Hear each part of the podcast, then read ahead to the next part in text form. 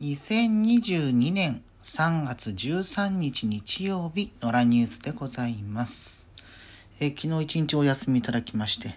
ちょっとね、肩の、肩というか首の調子がね、あんまりよろしくなくて、えーまあ、私もともと職業病から、まあ、パソコン見たりとかスマホ見たりとか朝から晩まで、えーしている関係で首がねあの前傾姿勢になっちゃって、えまあ、本来曲がってるはずの首がまっすぐなっている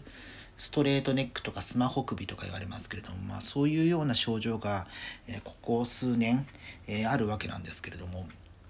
それがね結構ね、え極度まで達するともう頭の方にほとんど血液がいってないような感じになって、えふわふわして、え集中力がつかなくなるみたいなことがあって、えーちょっとこの1週間ほど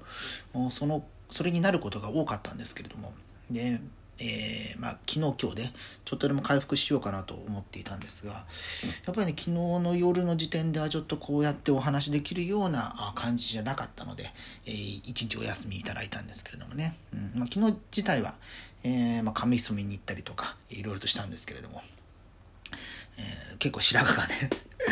もうもともともう若白髪ということは認めているんですけれどもそれにしても目立ちすぎだというような感じになってきたので。えー染めてみましたけれどもね。うん、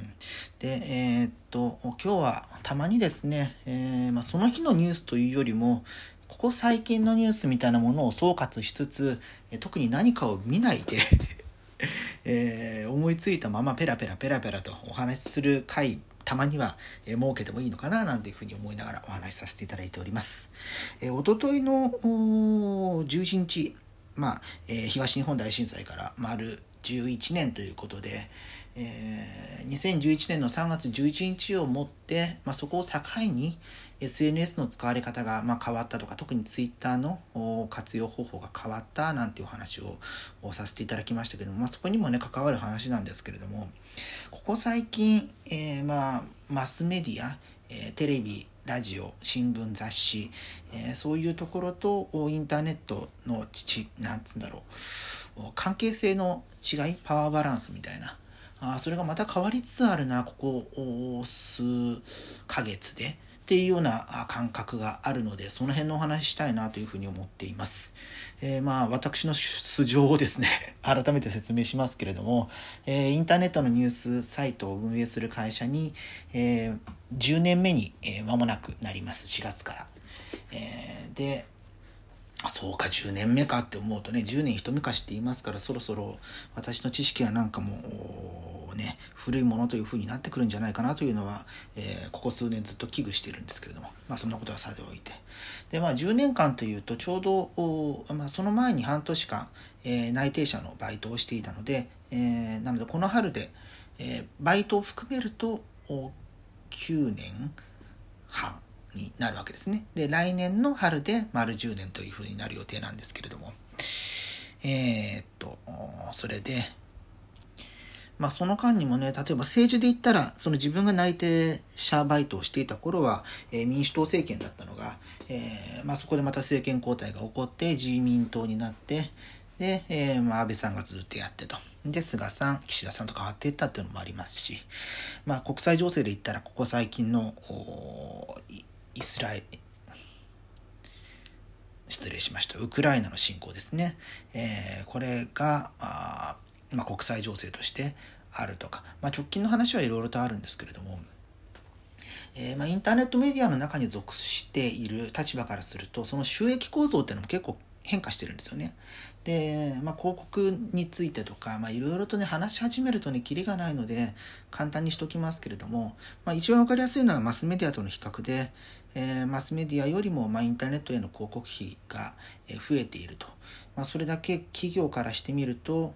インターネットを使った広告戦略っていうものが、えー重要視されているような、えー状態になってきているというものがあります。でまあその辺はもちろんそうなんですけれども、えやっぱりインターネットにおいてももともと強いコンテンツ力を持っているところはそりゃ強いよねっていうのがあったりするんですよね。うん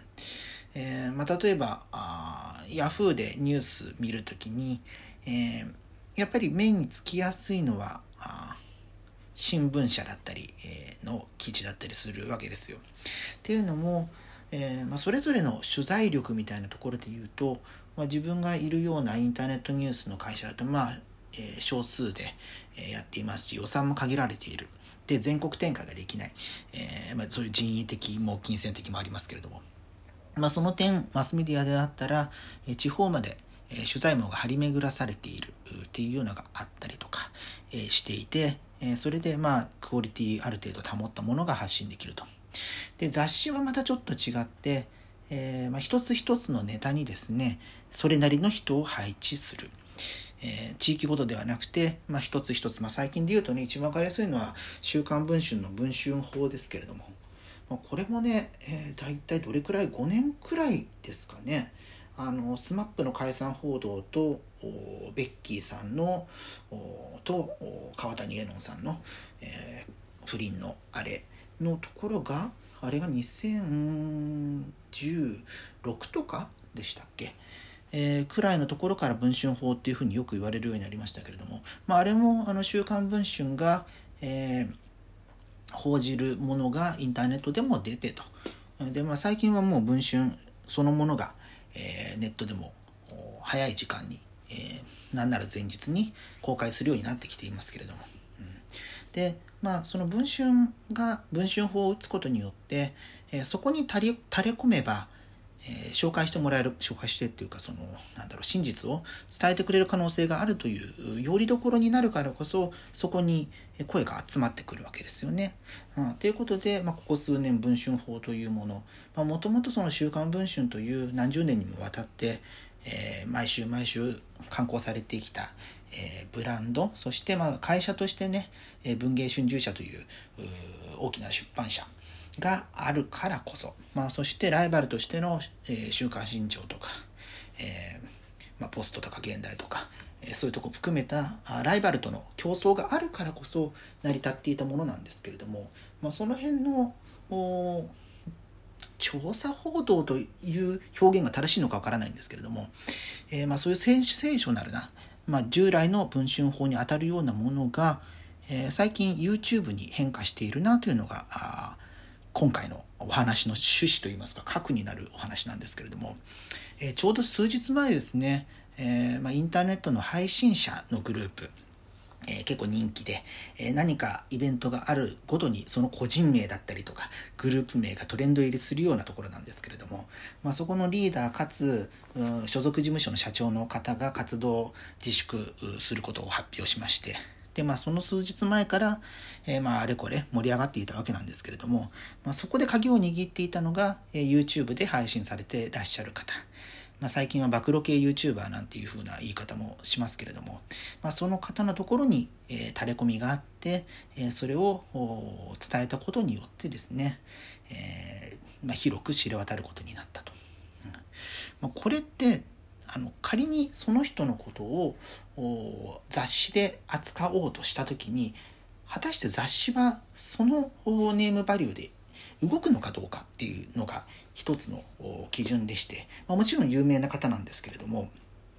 まあ、最近これはテレビでもコアターゲットって言葉が言われていましてそのコアターゲットっていうのは、まあ、特定の年齢層一番コアになるところのターゲットに焦点を当てて、えー、なるなのでなるべくですねその多くの人が、えーえー、まあ、楽しめるようなあところに狙いを定めると、まあ、そういうような方向性に進んでいるんですけれどもあのネームバリューみたいなところで、えー、ここ最近ですね特にまあ、そのさっきの SMAP 解散になって SMAP はもうね、えー、日本人誰でも知っているようなグループですけれども、えーまあ、SNS の普及もそれにあの加担加担というかね影響している部分はあると思うんですがそれぞれの好きなものっていうのが細分化している多様化しているっていうのが時代の流れとしてあるというふうに私は見ていまして、えー、まあ、お茶の間でねテレビ囲んでみんなで人気者を眺めるというよりもニッチだけれども熱狂的な人気を持つ方々、えーが注目を集める時代。でまあ注目を集めた結果、えー、まあ例えばね歌い手さんとか、えー他にもあの露出が増えてる方 VTuber の方とかもテレビとか出てくる方増えてますけども、うん、そういうようなところに、まあ、マスにつながっていく。でちょっと前の YouTuber とかもトップの YouTuber さん、まあ、ヒカキンさんとかが出てくる時も、えー、インターネット上でこう人気を集めた後に、えー、YouTuber で、えー、として、え、テレビに露出してくるなんていう流れがありましたけれども。でその人気が細分化されているがゆえに、えー、新聞あ違う雑誌ではない機動力を、えー、個々のインターネットで発信している人たちが持てるというのが、えー、ありまして、まあ、プラスアルファ、えー、ある程度大きい会社、まあ、出版社とかだと、まあ、そこの他の利害関係、えー、その方に関する例えば書籍を計画しているとか、えー、そこの所属事務所に対する配慮とか、まあ、そういうようなところも、えー、しなくて済むようになってくるので、えー、その辺の2つの理由が、えー、まあ YouTube なり何なりで、え、個々のクリエイターが、え、そうした何々法みたいなものを担うようになった一つの要因なんじゃないかなというふうに、え、見ていまして、えまあ、その辺のちょっとね論考をねえどっかで発表できるタイミングがあったら面白いなというふうに思ったりするんですけれどもね。でもこれは多分エンタメが一人一人が変わっているっていうのもありますし、うん、あのみんなのために作るというよりもニッチなところに焦点を当てて、えそこがあ楽しむようなコンテンツ作り。でそこに、まあ、お金が落ちていって、えー、経済圏が生まれていくみたいな。そういうようなあ段階にここ最近の文化日本文化みたいなエンタメ界特にっていうのはできてるのかななんていうふうに思ったりするわけなんですけれども皆さんはどうお考えでしょうか？もしね何かえー、私はこう思うよみたいなことがありましたら、えー、コメント等々、えー、お寄せいただければななんていうふうに思います。それではまた次回。